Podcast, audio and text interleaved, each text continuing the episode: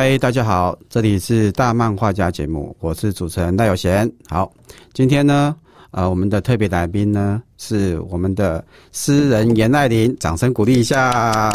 有贤好，各位听众大家好，我是严爱玲。哎，这拍手是自己做效果的哈。好，那这一次呢，呃，其实很开心啊，因为严爱玲我们认识好久了，对不对？嗯。好，至少二十年有了吧？二十五年，一九九五年开始。对对对，那。艾琳呢？她我们认识的时候是在东立嘛？对，我算是我们都算是台湾第一代漫画正式走进授权跟出版授权的时候，都是第一代工作者。嗯，是是是，所以你也出版了一本叫《漫画鼻子》的吧？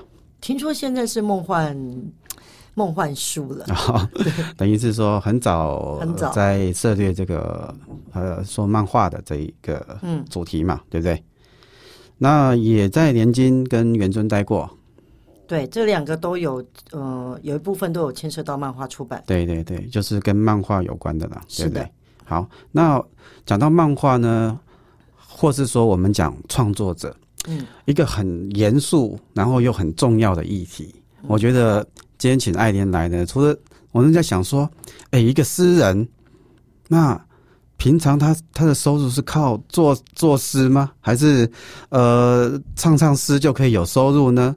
那这个问题呢，我们就回到了创作者不会理财怎么办？哎，这个议题其实是蛮重要的，对不对？嗯。好，有时候我们说啊，这个文青看起来生活好像好像感觉起来都觉得很棒，对不对？可是回到现实面，回到现实面的时候，你就会发现说。他们到底？因为很多这个创作者，他并不是上班族，对不对？对。上班族的话，他有一个稳定的收入，就是我每个月，呃，三万、五万、十万，我都会有现金流进来。是。可是，呃，一般创作者，他可能是接案，他可能是呃独立的一个创作人。对。那他也许，呃，这个案子可能钱啪就进来了。嗯。然后，呃，可能，呃，这个两个月。突然间没有案子等等，所以说我们看到很多像艺人、像歌手，尤其是还没红的歌手，甚至于说舞台剧演员，嗯，其实很多创作型的这些呃呃这个呃行业来讲的话，新人啊呃大部分其实他都必须要经历一段很辛苦的新人的这个所谓的呃这个摸索期。啊，到慢慢的呃，有一些工作到成名，到有稳定收入，他前期可能有两三年甚至更久，他会有。其实到现在景气不好是更久。对对对，所以接案更不方便。没错，所以说呃，今天请艾琳来呢，不是聊台湾的诗诗是怎么样的一个过程。那因为他毕竟他也曾经接触过漫画家，然后也了解很多漫画家的一些习性。啊，跟跟一些呃创作的一些呃问题等等，所以呢，今天邀请他来呢，就是来跟我们在这一个小时的时间内呢，然后聊聊创作者他不会理财，未来怎么办？我觉得这个议题呢，那是不是请艾琳稍微聊一聊？你本身是一个也算是一个创作型的人，嗯，那呃也有上班。也曾经过，对，也当过编辑，也也也是 freelancer，自己接案，自己去呃，可能跟大学演讲各方面。那聊一聊这样的形态的工作者，他应该有什么样的想法跟心态？好的，嗯，我应该是十三岁的时候第一次发表我的作品。在学生刊物上面，那时候稿费很高。嗯哼。那我同时上了那个新诗跟小品文，就散文。对。那么新诗出来之后，那稿费是算一首一百五十块。嗯哼。那么散文跟小说也好，它是放一千字。嗯。嗯，那个六百块钱。好。那拿到稿费之后，赫然发现新诗一首五十三个字就一百五十块钱，一个字平均报酬率是不是三块钱？哦，那时候是民国七十几年哦，是二三十年来讲这样的，不止二三十年了，嗯，四十年以前，那很高。那时候我爸爸妈妈的薪水，我妈妈记得好像才五千块钱，嗯，好，而且一百五十块钱可以买很多的东西，对，然后散文。哎，我又发现我写了几百字才两百块，才才六十块钱吧。因为它是用一千字这样折算的。对，所以我觉得，嗯，我可能是被这个现代式的报酬率吓到。我一个字可以三块钱，那我就会专攻现代诗，再加上嗯不过现代诗，它诗跟小说，小说是很长，对不对？对对对所以它文字很多。可是诗的话，它要求可能是你比较念简短，对，哎，然后就算你写了呃五十行好了，嗯你稿费还是一百五十元。嗯，也就是说，各行各业的报酬率是不一样的。比如说，漫画有一阵子是用一格一格的，因此包括郑文老师，我们都晓得嘛。他们在呃以前时报欢乐时期，嗯嗯，用一格一格来算多少钱，结果大家都把一页切割了二三十格。嗯嗯，后来发现不对，用一个 page，大家就开始放大。所以，嗯，各行各业之间，你如果被报酬率呃去限制，你你想要怎么去完成你的作品，其实这观念是错误的。我必须讲，虽然嗯同工可能变成同酬，就是按照这个计算方法，那你就会是方便方便自己哦，我就是写方便的作品，或是把作品嗯一下子很紧缩，一下子很放大。那其实你有没有考虑到，一个真正好的创作者，你必须先对你要执行创作的东西要达到完美。为什么呢？呃，因为后来一九九二年之后，台湾就进入国际版权授权，嗯所以大家看你的作品，只要是好的话，它有可能二次再生，也就是被转成其他的呃文创，或者是被国外的版权啊、出版社拿去。因此，我觉得我是很幸运的，因为我本身就是奇思幻想、想象力很丰盛的人。嗯，好，这是条件。所以我对我的新诗也好，散文创作也好，我是我想要写多长，我我觉得意识到了，应该总结了，我就结束。我不会为了说同工同酬的的问题，去写一些很容易赚到的钱。对，所以如果大家有兴趣，可以看看时报出版的《骨皮肉》跟最新的一本《吃时间》，这两本呢是不一样的。嗯，但是你会发现到我在《吃时间》有放进十三岁发表的那一首诗，嗯，就是把我骗成以诗诗人的这个身份的，是。五十三个五十几个字。对，刚刚呃，艾琳有提到时报哈，对，然后再提到郑问老师，那我就讲刚刚嗯。呃郑问老师的一些有趣的事情。对，因为当时如果以漫画出版来讲，他大概知道他是呃一页一页算稿费，对，但是呢，当时是《时报周刊》，《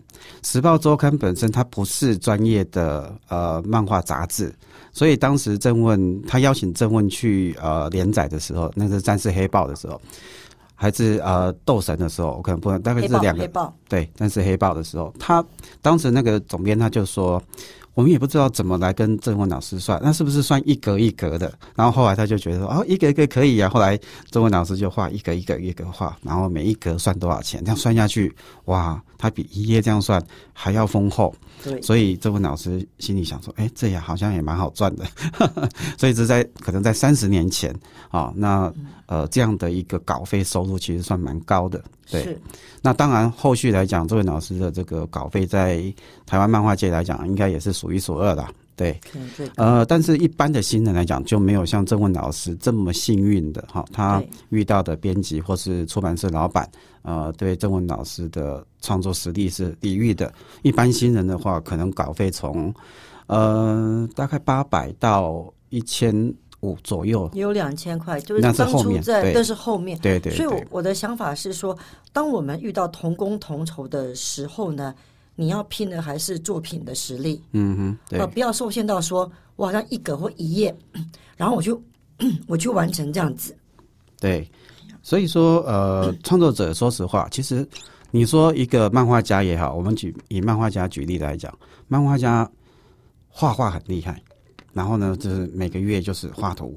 那如果说他是有一个固定连载的一个地方的话，其实画画创作对他来讲就是很顺利的创作。嗯，可是我们我们后来，因为我们很多漫画家朋友嘛，我们会发现说，漫画家除了创作之外，他有很多人是生活白痴，就是他可能是路痴，路痴是指我哈，就是东西南北搞不清楚，还有电器白痴。对，，电器白痴、三不会 C 白痴，或是呃，或是这个这个这个水电呃白痴对，就是水电费到底哪边缴，然后电费怎么缴等等，就是生活白痴了。对，就就是需要依靠人，在家画图就靠妈妈嘛，对不对？所以说，呃，有些人他就是把钱，如果有钱进来，他就交给妈妈，或者是说有钱进来，他就很开心，哇，开始买买这个呃电动玩具啦啊，或是买模型啦等等，那钱就从这边进来，那边出去。所以看到很多画家，哎，他因为呃创作很累嘛，所以他休息的时间他也不出去，他就在家里打电动啊，从那个什么红白的。超级玛丽兄弟跟天堂的开始，一直 P.S. 一直变，一直变这样子，所以他花很多的时间是在游戏，然后再回来。当然，游戏跟漫画它的创作各方面其实有息息相关呐。所以对很多画家来讲，他就是喜欢玩游戏。那我认识的阿斌啊，我们 Miss 阿信的作者阿斌，他是山西控，他很喜欢摄影，所以呢，他呃有稿费进来的时候，他就会买这个。这个镜头，我们知道玩摄影的话，镜头也是蛮贵的嘛。一颗镜头都非常贵，所以我的想法就是说，我们都有一个收藏癖或消费的那个冲动。嗯，那可能就是 对不起哈，因为我觉得我们可能每一个人的成长环境不同。像我的话，我我爸爸在我呃上高中之后，他要转投资事业，嗯哼，有长达。快二十年，然后拿很少的家用费嗯给我，说我逼得我自己必须要独立自立自主。那我就很早要去碰触什么是理财。嗯，现在理财的课程已经在学校里面跟电视台里面都有教小孩子、国小生，嗯，还有理财文文什么什么学习营这种的。嗯可在我们一九零代是没有的，除非你家里面有大人接触，以及你必须要面对我。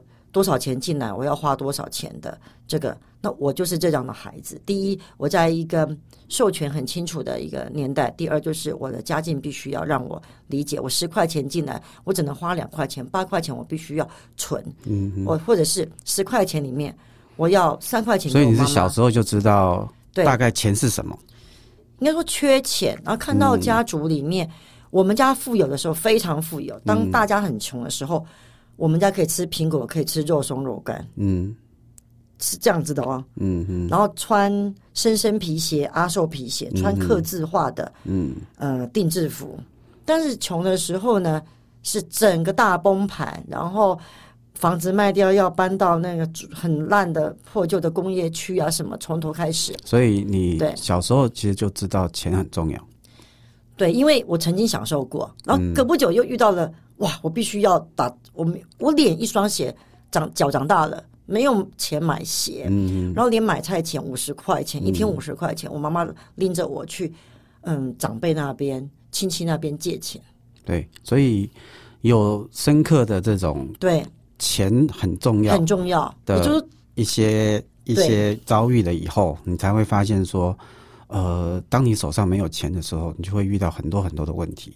你没有尊严，嗯嗯，然后你会，你以前是被人家认为公主的，嗯，然后妈妈像皇后，爸爸像什么，然后忽然有一天，那看到你穿的这个样子，然后来借五十块钱、一百块钱的时候，我想每一个人都会发现到，嗯，有钱没钱那是一个尊严的问题。再来，我就会觉得。因为开始赚稿费，十三岁的时候莫名其妙投稿成功，嗯，然后在学校参加校刊社，我们学校也有给编辑费跟稿费。我赫然发现，我一个高中生，十六岁到十八岁之间，我拿稿费跟编辑费用已经高于人家去辛辛苦苦一个大学生去教家教，嗯，还要多，嗯嗯，所以我发现。专业技术是可以成为我无中生有的，嗯，好赚钱是可以靠个人的才华，嗯，因此在一个经济需求的背景之下，嗯，我赚十块钱，我两块三块给我妈妈，嗯嗯，其他五块钱是我的呃购书费用、家居费，然后我尽量挪到三块钱再去存到呃我的银行账户。所以说，其实你从有一笔收入进来了以后，其实你就已经开始划分了嘛。对，我必须就是说，哎，开始呃，多少钱是孝心费，多少钱我的零用钱，多少钱我要存起来，然后我要买的我的专业是我要用的东西等等，就大概有一个分配嘛。因为我们发现很多的创作者，就一个账户了。对他，其实他对于这个钱其实没有太大的概念。他觉得说，平常有时候他有些是呃，很多创作者有时候是呃比较窄一点。他对于什么名牌包或是名牌衣服或是什么其实他没有太大的兴趣，但他对模型特别有兴趣，他对于动漫 A C G 的一些一些东西很有兴趣，所以说他们在这个拿到收入了以后呢，他们可能就啊开始买买这些买，他满足他，因为毕竟创作很辛苦嘛，所以说对他来讲的话，他就觉得说钱进来了，我我就想花，那他可能没有发现到说。这个时候，也许是他创作的很顺利的，就是呃，有人给给这个收入的时候，对。啊，呃，比较顺利的时候创作。可是他没有没有去思考到说，不是每每个时期你的创作都能够很顺利，都人有人家会给你钱嘛，所以他就会发现说，哎，可能这阵子案子结束了以后，他会觉得，哎，我就好好玩一玩一玩，可能下个案子就进来。可是他没有发现到说，其实大环境在变。什么时候会变得案子很多？有可能什么时候会变成案子很少的时候，那就会出现的问题就是，哎，突然间没有案子找你，或是没有 case 给你的时候，你就会发现哦，原本我每个月的开销我就觉得这样顺顺花，因为每个月有进账嘛。可是到突然间发现说我两个月没有进账，甚至我半年没进账的时候，嗯，你是不是就开始慌了？哎，我好像钱在我手上越来越少，才发现说糟糕，怎么办？我的存款已经没有了，甚至跟家里说啊，我没钱的，不要说孝心费的，甚至还要跟家里拿钱去度过他这一段没有案子的这种这种时期嘛。嗯，所以，所以我们才会觉得说，呃，因为小时候我们的教育里面有有健康教育也教的一点点了，但是理财其实是在我们小时候，我们那个年代的小时候其实没有教的。那没有教的情况之下，很多人他。并不懂，我们可以知道算术怎么算，加减乘除啊怎么算，可是真正的钱来的时候，我们怎么去理财就不知道。我觉得有一个呃，中国人有一个很简单的观念，就是呃，金鸡蛋不能放在同一个篮子里面。然后还有第二个观念，就是乡下用的，就是你必须要有不同的铺满，铺满上面写着一个是出国，一个是旅游金什么什么的，然后你。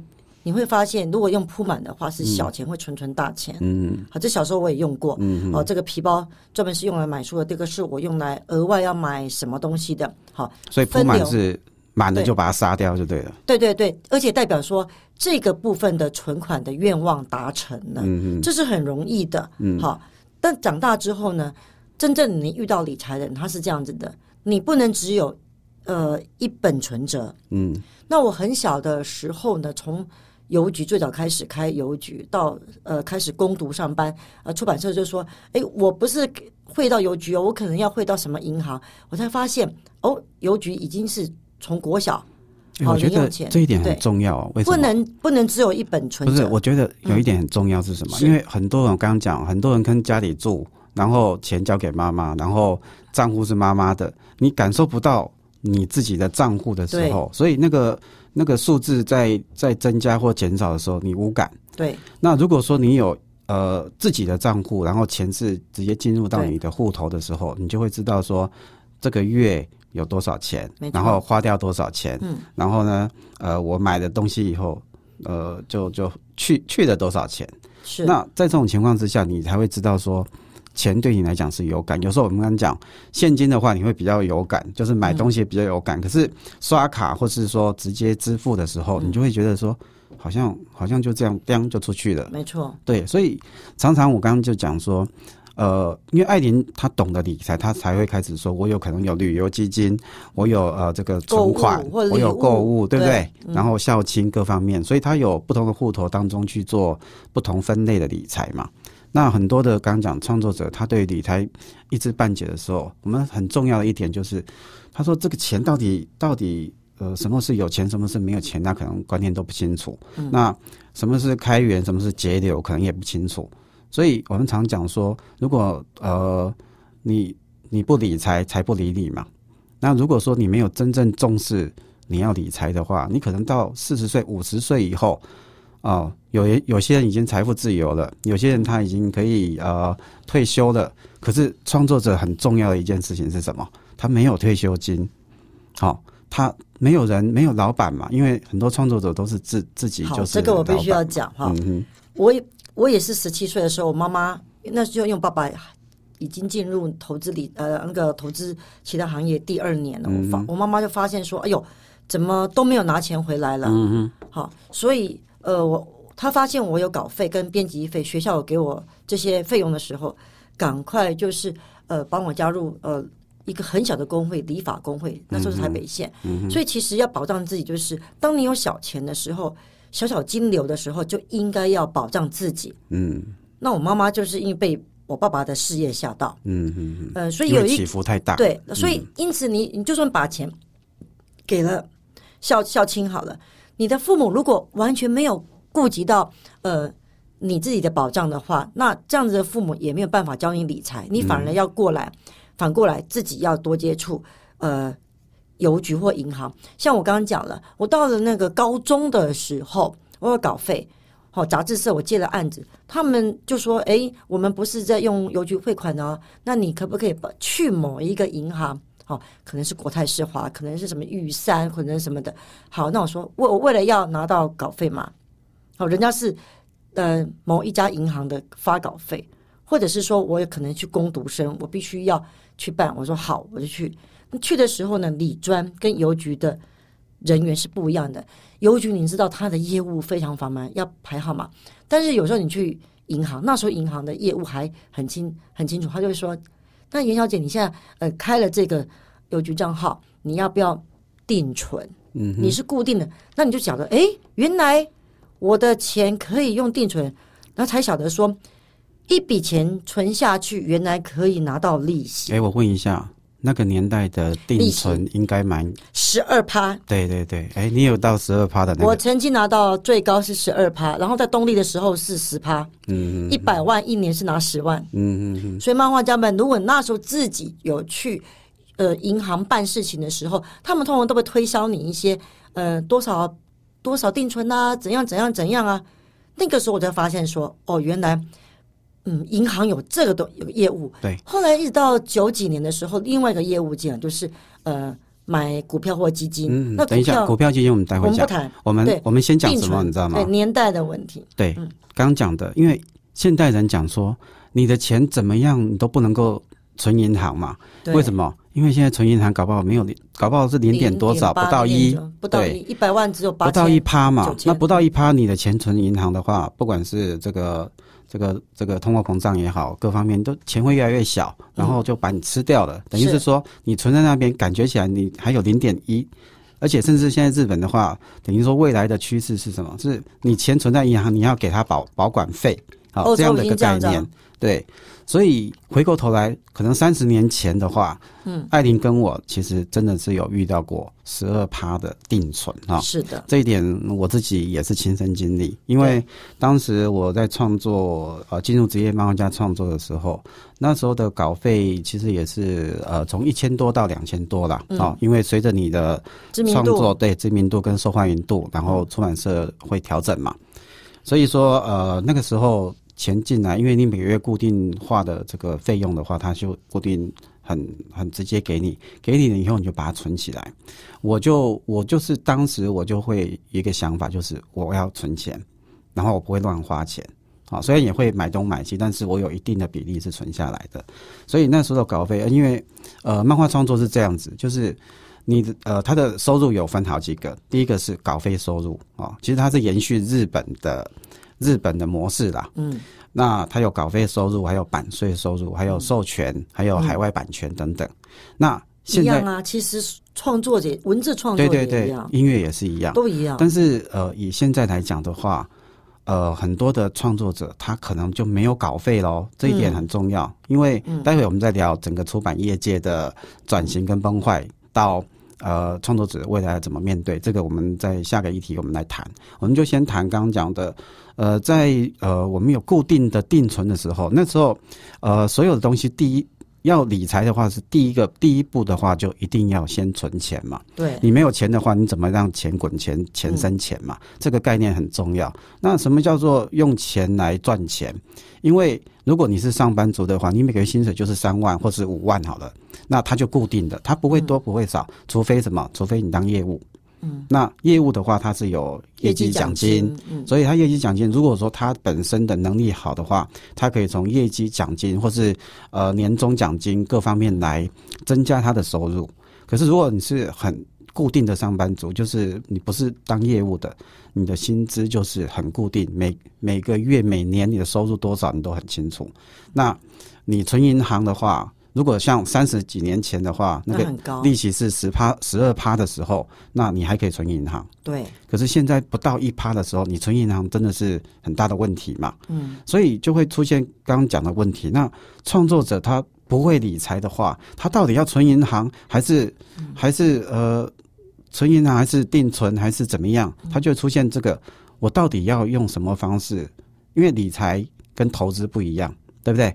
理财的话就是我怎么样把钱啊，不管是存好还是怎么样，对，然后用复利的方式。对，那投资的话不一样。什么叫投资？理财跟投资是两回事。对，那投资的话是我要拿我的存的钱。我开始去做一些具有风险，或是说他可能会帮你赚钱，他也可能会让你赔钱。对，有买期货。所以什么投资有赚有赔，啪啪讲一堆。对，那个就是告诉你说，你做任何的投资可能都有风险，可是你不做任何投资，你也是有风险。对，等于你的风险就是你的钱，是生活上面的风险。对，你的钱不会长大。对，那这个东西我觉得第一。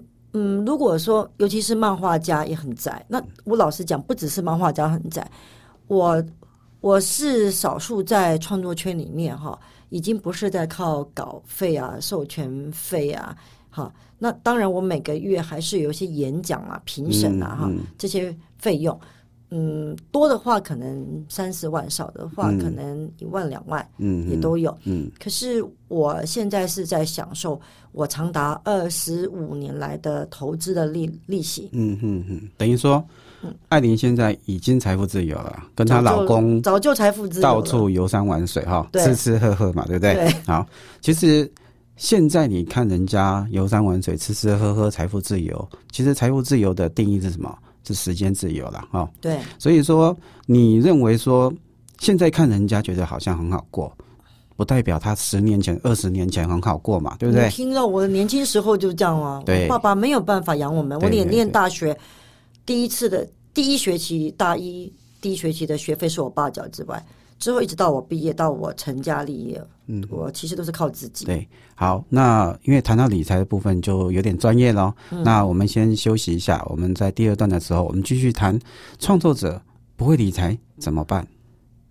好，欢迎再回来大漫画家节目，我是主持人赖有贤。那我们今天的来宾呢是诗人艾琳。那艾琳刚刚提到的很重要的部分，就是你如何理财，然后呢，怎么样让钱变大嘛？对不对？如果说今天你是很保守的，或者你不会理财，会有很多人很担心的一件事情，就是我我投资，我我要投资什么？我要怎么投资？好，我们常常会听到很多专家或是很多人讲一句话，我觉得很有趣。他就说，股票你就买在最低点，你买在最高点就赚大钱，就发大财了嘛。这有点像像，尤其是我现在哈，就是说，他们常听到人家说，减肥很简单嘛。就是少吃多运动，一六八制度嘛，对不对？少吃多运动，这有点干话。不知道他是真的是少吃多运动就会减肥，可是往往少吃多运动就很难做到，对不对？是啊。好，那就跟股票。逢低买进，逢高卖出，你就赚钱。这句话真的是干话，你知道吗？那因为每一个人如果都懂这个道理，为什么每大家都赚钱了？大家都是千万亿万富翁，为什么有些人还是过得很潦倒呢？好，我们就拿我自己亲身经历的这个来说说说说嘴一下哈。就说我们当初认为说股票也很简单嘛，反正就是多少钱我就进去嘛，对不对？然后涨了我就卖嘛，然后赔了我就就就怎么样嘛哈。好，放着就好。对。然后你就会发现，刚开始的时候很奇怪，每一个人在玩股票的时候，很奇怪，都会刚开始都会让你赚钱，小赚一笔啊，你就觉得好像股票很简单嘛，反正就就就涨上去，然后卖掉怎么样？后来你就发现说，呃，譬如说你买了十只好了，有一只赚钱，然后别人问你，哎，玩股票怎么样？有没有赚？有，我这只赚了多少钱？然后呢，九只在赔钱，对，九只住套房，嗯，所以你就会发现说。听别人说啊，你股票在哪边买那边又赚钱了，你就会发现哦，好像很好赚。可是你也没有研究到底你买的是什么，你都不知道。对，它到底是传统产业股还是科技股，还是未来趋势？对，还是做晶圆代工的，还是做封测的，还是做什么？车用晶片？对你完全不知道。那那你投的话，你就会变成说，哎，看到报纸，人家说报看到报纸的消息，其实是最后一个上车。我我讲个笑话好不好？呃，我我妈妈就有一天问我跟我老公说：“哎，日月光在涨什么啦？日月光不是日月光是做灯泡的吧？”我跟我 我老公整个笑死，我说：“你们投资理财这菜篮族完全都不理解吗？”对。然后呢，他也曾经买过那个台积电，他以为台积电哦是电力发电的。我说：“当然不是。”结果他们当初买是三十几块钱买，然后可能到了八十几块钱卖。嗯，但是有人报。我们去南部的时候，我们在那种高速公路旁有个台积电，嗯，是吃那个烤鸡的。对啊，我知道都开玩笑了。但是你要晓得，有人就是看到台积电的努力和张忠谋的努力，还有像红海，嗯，他们一报就是报十年、二十年，甚至涨到三百、四百块钱都没有卖。我有一个朋友，二十五块钱买。台积电三十张，现在已经六百多块钱。啊，他都说他随便卖几张都是千万。问题是，他都他他从来没有卖，能够他熬过住，为什么呢？因为好的股票要知道哈，你要去研究这家公司，因为有一些股票，像我自己，我有一些报了十几年，它每一个月或每一季或每一年都会有配息和股息。嗯哼。就算说它账面上是呃跌的，你也不见得说它只要有一个契机，又看它公司，所以你要研究。嗯哼，就像说我我去嗯讲课好了，我要备课，好，你们对现在是不懂，可是我有能力去当你现在是老师，我是不是要备课？那就是研究。你今天要杀进股市或理财，你要懂。财的分流跟这家公司它的背景以及它有没有配息，所以基金也好，股票也好。可是你讲那么多，比如说，我可以很简单，我可以多少？这家公司赚不赚钱？嗯，然后它 EPS 多少？这个在一般的小股民来讲的话，真的是有时候听得不飒飒，感感觉起来没有有点困难。可是网络上很方便，比如说你。打台积电哈，你点进去它的趋势图，趋势图里面你还可以设定看一年、三年、五年、十年、二十年，债券跟股票都有这个，还有它有没有配息，还有它的风险的评比。其实点进去很快的，在几秒之内，你就可以完全理解到它的常年的趋势图。对了，好，我因为现在科技比较进步哈，那我来讲一个以前没有了。我之前呢，我之前在呃，我有教漫画界一堂理财课。结果来听课的这些人呢，我就跟他们讲一句话，我说，呃，不管呃，因为刚开始从定存，因为没钱你什么都没办法玩嘛。嗯。当然，现在这去年开始有那个所谓的呃存零股的概念嘛。嗯。那以前的话，你像台积电现在如果说是五百块、六百块好了，你要买一张可能六十几万，你哪有钱，对不对？嗯。可是零股它是可以买的嘛。但是之前零股是盘后交易的，那现在是你你在线上直接可以可以买。可是对于很多呃，大家想说，哎，我要玩股票，不要讲玩股票，投资股票啦。那投资股票的话，到底他要怎么玩？我跟他讲一句话：你不要马上就先入手。第一个，你先去证监会、证券行开户。对，什么叫开户？开完户以后，你就先观察，你先了了解一下嘛。嗯。所以它会有一个系统。就是 A P P App，然后它有系统，它系统出来以后，呃，它可能有半年期、三个月，或是一年期，或是五年期，你可以看到它的这个波段跟趋势嘛。没错。那在它可能还有呃即时新闻的一些分析等等。所以那些东西可以让你先了解，至少它是什么产业嘛？它是晶圆代工，它还是风车，还是刚刚讲的，它可能是现在最夯的，可能是车用的。啊，电电动车各方面等等，它的趋势是怎么走？我举个例子，以前我们从呃歌手从发行卡带，对不对？然后慢慢的呃发行这个这个光碟。嗯，然后再从光碟慢慢的变成是呃这个数位嘛。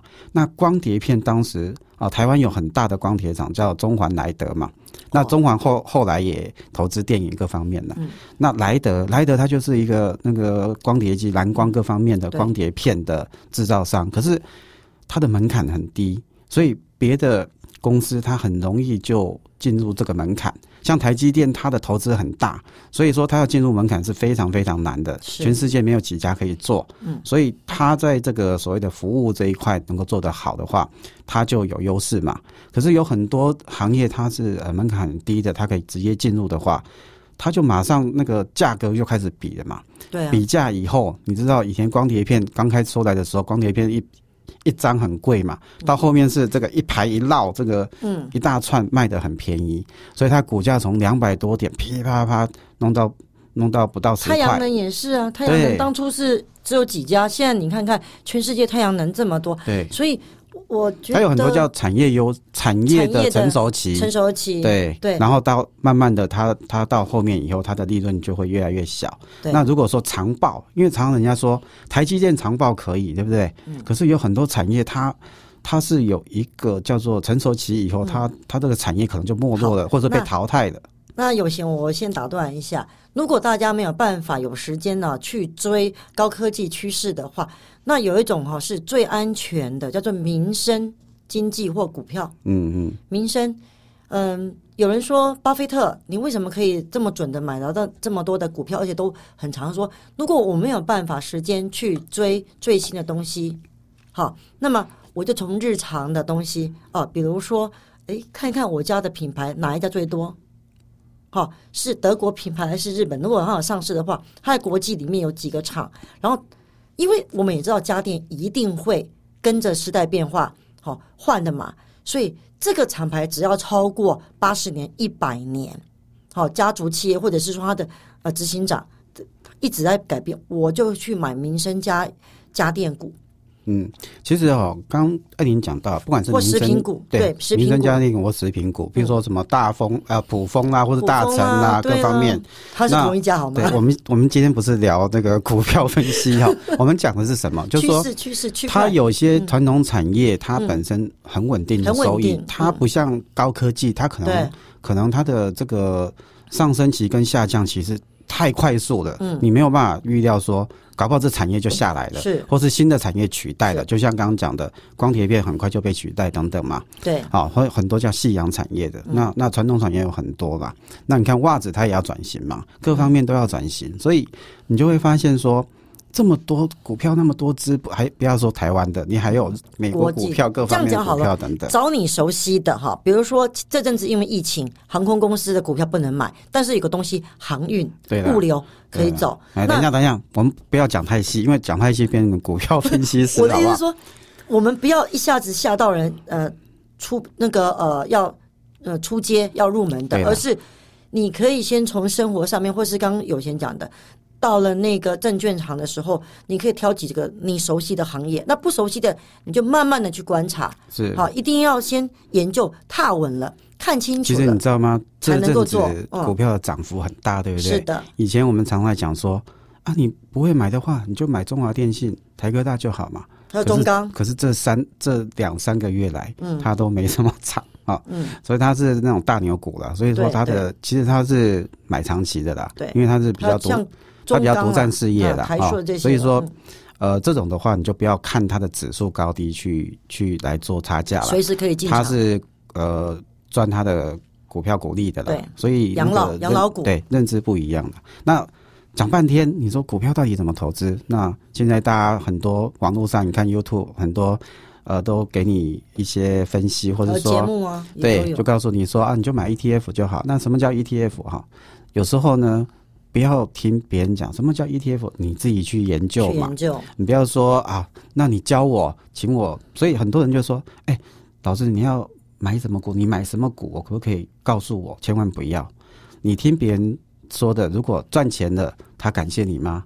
不会，不会。赔钱了，他恨你，他恨你，怪你。所以很多学生说，老师你买什么？我说不要，你自己研究，赚赔你自己。我的态度也是这样。对，所以。呃，之前的我们有个群呢哈，所以呃，他们说老师，我开始今天去年呐，去年开始买股票，结果赚钱了。我跟他讲一句话，我说去年买股票大概怎么买怎么赚呢？因为它的它的趋势往上的，除了疫情那时候掉下来以后，后来它的整个是往上。我说有些人买股票的时候，他可能刚好是下降的时候，你怎么买怎么赔怎么套，嗯，所以那个时候你不管是多高明的老师告诉你，都是都是都是套的嘛。对，所以说股票其实它只是投资工具当中的一项了哈。所以你要比较稳健的话，ETF 你最好自己去研究，不要人家说 ETF 是什么，那你都不知道的话，你再去。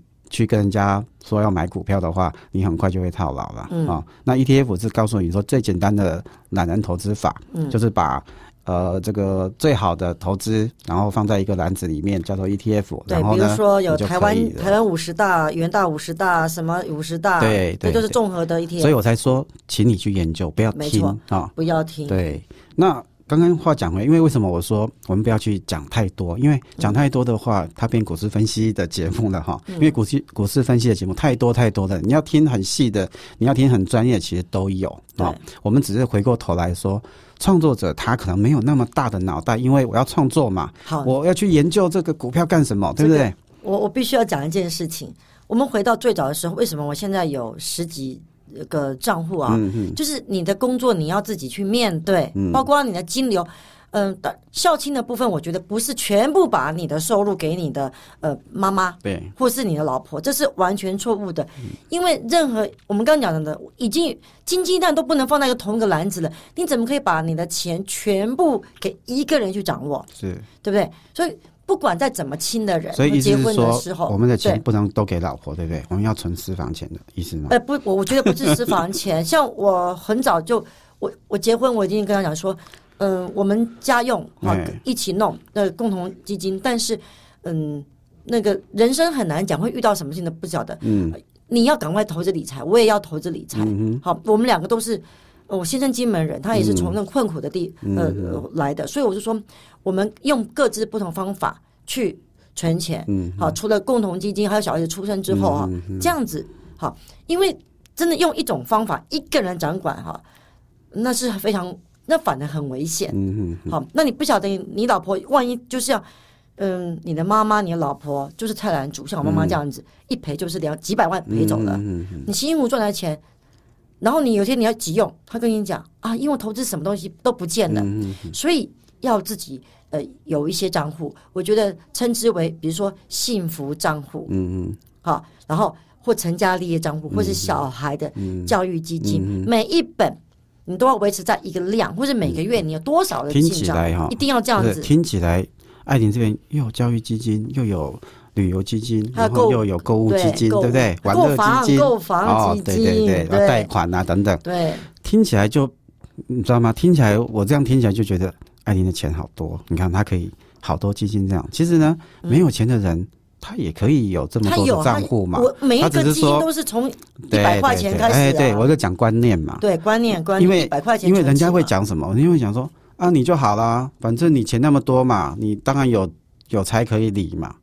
可是你你会发现说，其实看别人现在过得好的话，一直以为说他本来就这样嘛，对不对？不是不是是很穷，是每次我这样讲好了，我高中青春期二十岁以前，每一次都是十块钱去开账户，嗯哼。但是我在开账户的时候，我会有所期待，我会用这个账户想，呃，我每笔稿费就进来啦，人这个这个账户就是稿费的基金。后来等我上班了。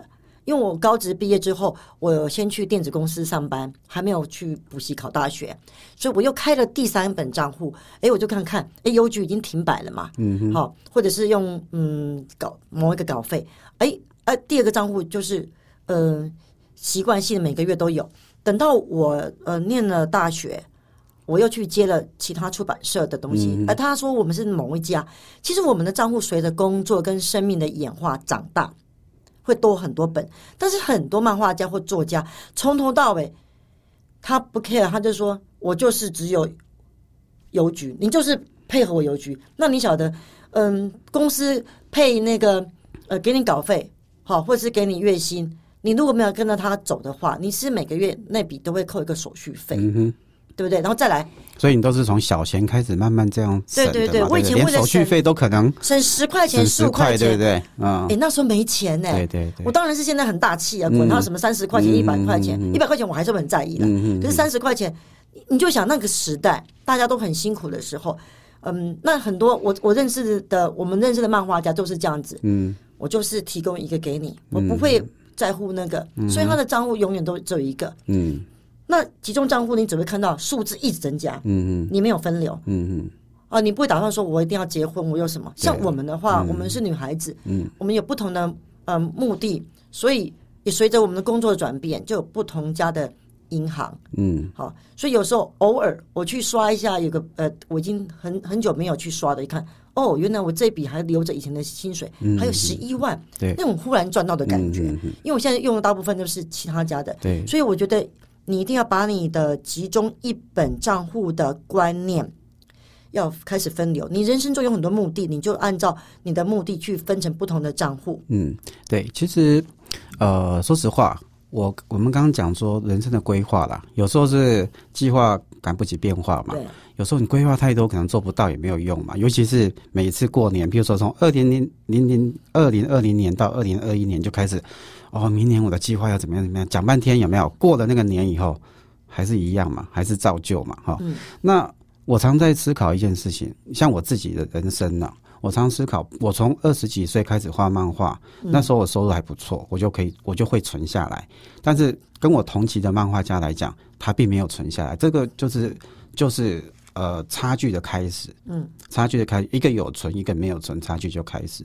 那我我以前的年收入靠我的努力所赚取的，好，那现在很多人说啊，你现在过得好像看起来好像很好，你是富二代吗？我说我不是，哎，我是靠自己的双手。自己存钱，自己慢慢的哈养活自己，然后慢慢这样来的。所以说，我的观念是什么？比如说，十年前跟十年后，你来去思考，就是十年后你想过什么样的日子，是十年前你就要去做的努力嘛？好，你才知道十年后你过什么生活。那现在的我，我就要去思考什么？我十年以后我要过什么样的生活？那你现在的努力就是十年后你要过的生活嘛？所以，可是如果你没有规划跟思考的话，你就会出现说，哎，这个钱到底要怎么用？那我有没有钱？我现在有没有案子？我的案子够不够大？那我以前的话，比如说我们那个时候的，呃呃，收入来讲的话，我算好的，因为我的创作的能力跟能量跟页数很大，我可能一年可能有三四百万的收入哦。在三十，在快三十年前的话，它是一笔很大的数字嘛。嗯。但是别人会花掉一点一滴花掉，我是一点一滴存下来。那我存下来，我就可以，我就可以知道说，我第一步我就要买房子。为什么？因为第一个你要有家的感觉啊，所以我在不到三十岁我就买了第一栋房子啊。所以也是呢。对，所以说，呃，别人会想说啊，你在那个时候房价很便宜嘛，每一个时间的房价都是不便宜的。啊，因为他要看你的收入跟你有没有能力去付嘛。嗯。可是当时你你的思考点就是说，你要有这个目标，你有这个目标，你才会按照这个分析嘛。我举个例子好了，很多人说买房子哇，都是几百万、几千万的事情啊，我做不到。那我就跟我的学生说，其实你去分析说，呃，如果你要买房子，那如果是一千万的房子的话，如果你要赚一千万再来买的话，说实话，你永远跟不上嘛。因为物价对对，你你跟不上嘛。所以那个观念，因为有些人观念是说，哎，我不要跟银行借钱。但是有钱人都是跟银行借钱，好不好？啊，所以他是用杠杆的原理，是说我今天呃有一千万的房子，我可能只准备两百万，然后我八百万可能是这个跟银行借。哎，其实八百万，他的那个每个月还款其实压力也很大，对不对？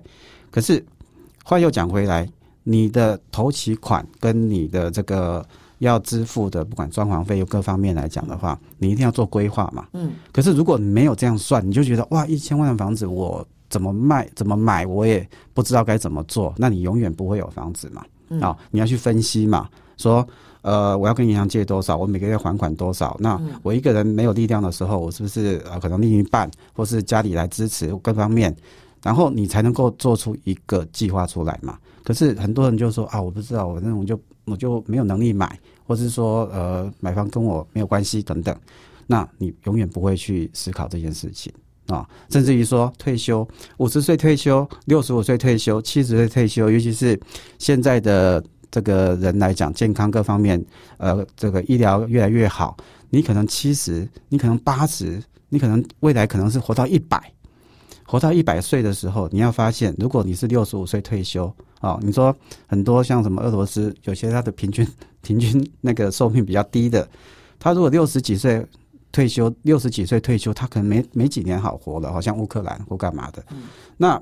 呃，台湾的话，平均来讲的话，大概至少八十几岁是正常的嘛，哈，现在已经算正常的。所以，像我自己父母，其实就已经八十六、八十八十七八了嘛。对，好，那我们大概是五十出头嘛，五十几岁嘛，所以你就会发现说，现在的年轻人来讲，他。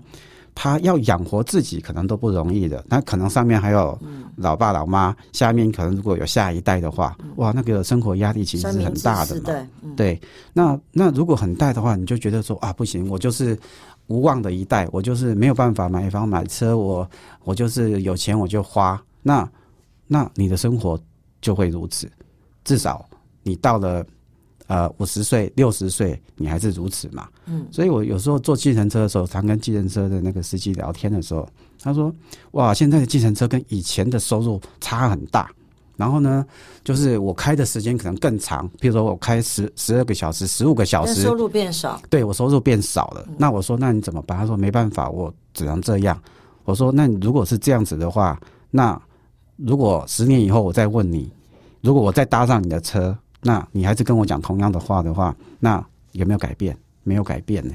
对，对不对？你要去思考说，在这么环境，我不能如常。对对，因为未来是无常的，我们不要把日常如常的过，要思考的是未来明年或五年、十年之间的无常状态是什么？就世代在改变。因此，我在想，嗯，再来，大家要相信自己的潜能。嗯，好，你刚刚说一千万或以前的房子，嗯。我二十几年前在三重买的那个房子，离离台北市啊，过个桥啊，三分钟就到了。对，那当初我们去买的时候，一瓶十五万，每个人说：“哎呀，我们老三重人呢，我们当初买是五万啊，六万，不年代不一样嘛，薪资也不同嘛。”好了，才。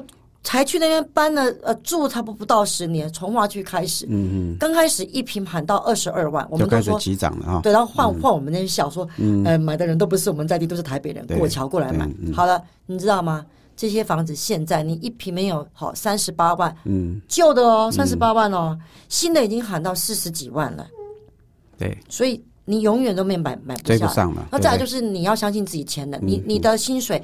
我刚刚讲的做分流，好购物的基金，你准备好了之后，不要去怕那个呃几百万的贷款，因为你越有压力，你才知道说，我其实原来生活的需求只要一万块钱，那我其他的钱根本就是可以去买房子。嗯，大家都不晓得自己其实是可以做到的，所以你要说遇到问题去面对它，然后分析自己的条件，嗯那这个就是你的潜能。好，理财也是。好，那呃，我想。呃，聊了很多理财的部分哈，我们想回过头来，待会我们在最后一段的时候呢，我们聊聊我们的创作者或是漫画家在整个出版，他在呃一个比较萧条的情况之下，他的转型跟他未来他要怎么走，我们来聊这一段啊。回过头来，我们再聊这一段，好，马上回来。好，欢迎回来我们呃大漫画大漫画家节目的最后一段啊。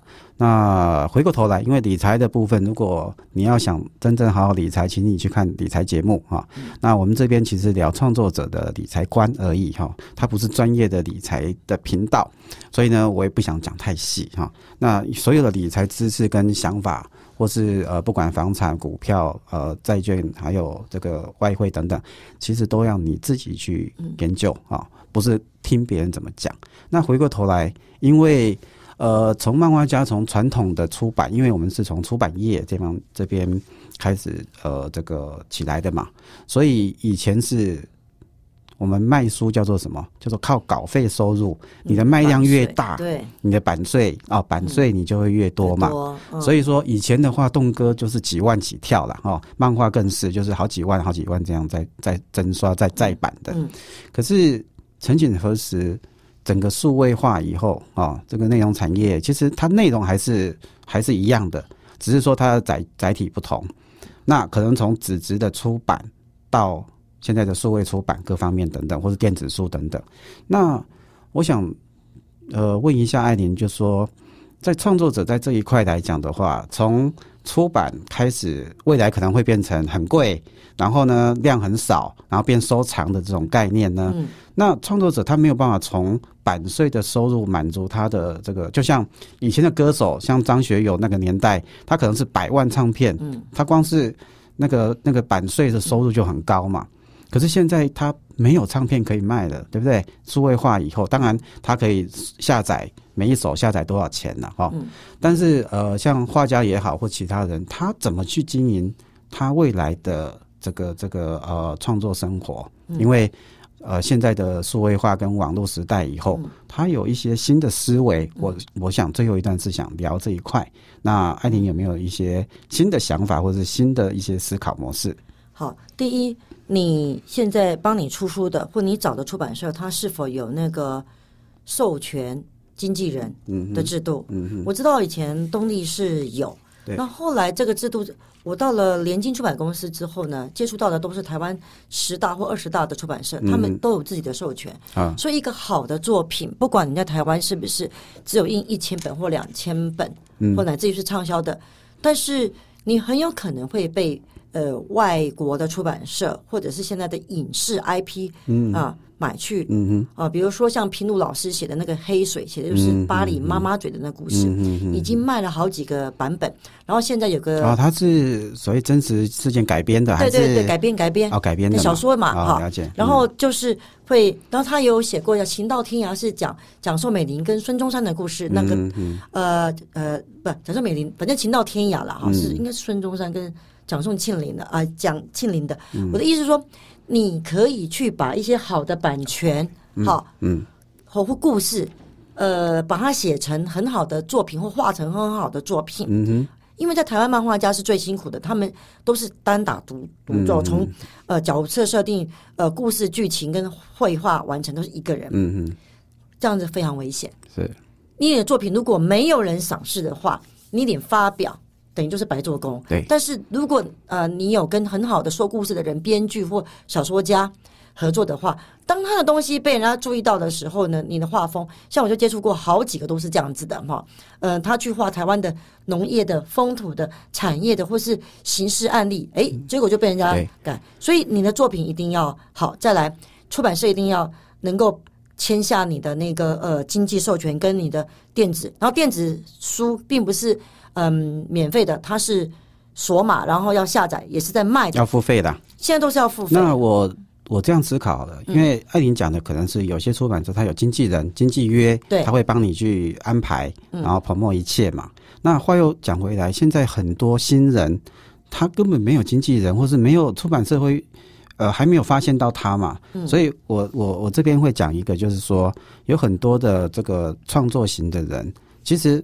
是危机也是转机，因为出版社没有能力再再照顾你了嘛，或是说再去呃这个这个包装你了嘛，那你就要有一个思维，就是你要回过头来，凡事靠自己啊。那什么叫凡事凡事靠自己呢？就是说你的创作你要被看见嘛，被看见你才能够让人家知道你在创你是创作者嘛。所以呃以前的话，你要透过出版社、透过杂志发表你的作品啊，不同的平台发表你的作品，门槛很高。可是现在网络的时代，我们讲自媒体的时代，其实你只要在你自己的频道里面去发表，嗯。你其实就可以被看见。如果你的作品是好的，他从分享这种方式传阅，然后看很多人越来越认识你以后，啊，我举个例子，像那个巴奈顺子，对我刚刚也想到他，对他就是用病毒式传播，哇，大家赖传来传去，嗯，传到后面，大家看到他唯一的线索是什么？他的 FB 粉丝群，然后大家就跑到那边去固定去看他的发表，然后看他的发表以后，他的粉丝群累积到两三百万，好，那这些粉丝群。未来是不是他读者是吗？所以，呃，出版社看到有这样的潜力的时候，他要不要签他？要嘛，签他以后这本书出去就会卖嘛。还不止哦，我觉得，呃，漫画家们，你们要知道，你们不只是有文字，你们还有具象，具象的东西的话，赖的图形、表情的的公司会来找你，那这就是另外一个作品延伸。我的意思就是说，你作品的角色、跟你的故事、跟你的表情包这些东西，你都要一开始创作的时候就要想到后续。是对。好，那因为我们从聊这个理财，还有到新的创作者在新的数位时代，我们应该要怎么自处，跟怎么样去？我觉得很重要一点叫做什么？你要把自己当品牌，经营自己就像经营一个品牌一样。然后呢，我们经营粉丝群，我们要对粉丝好嘛，因为他是以后你的衣食父母嘛，所以。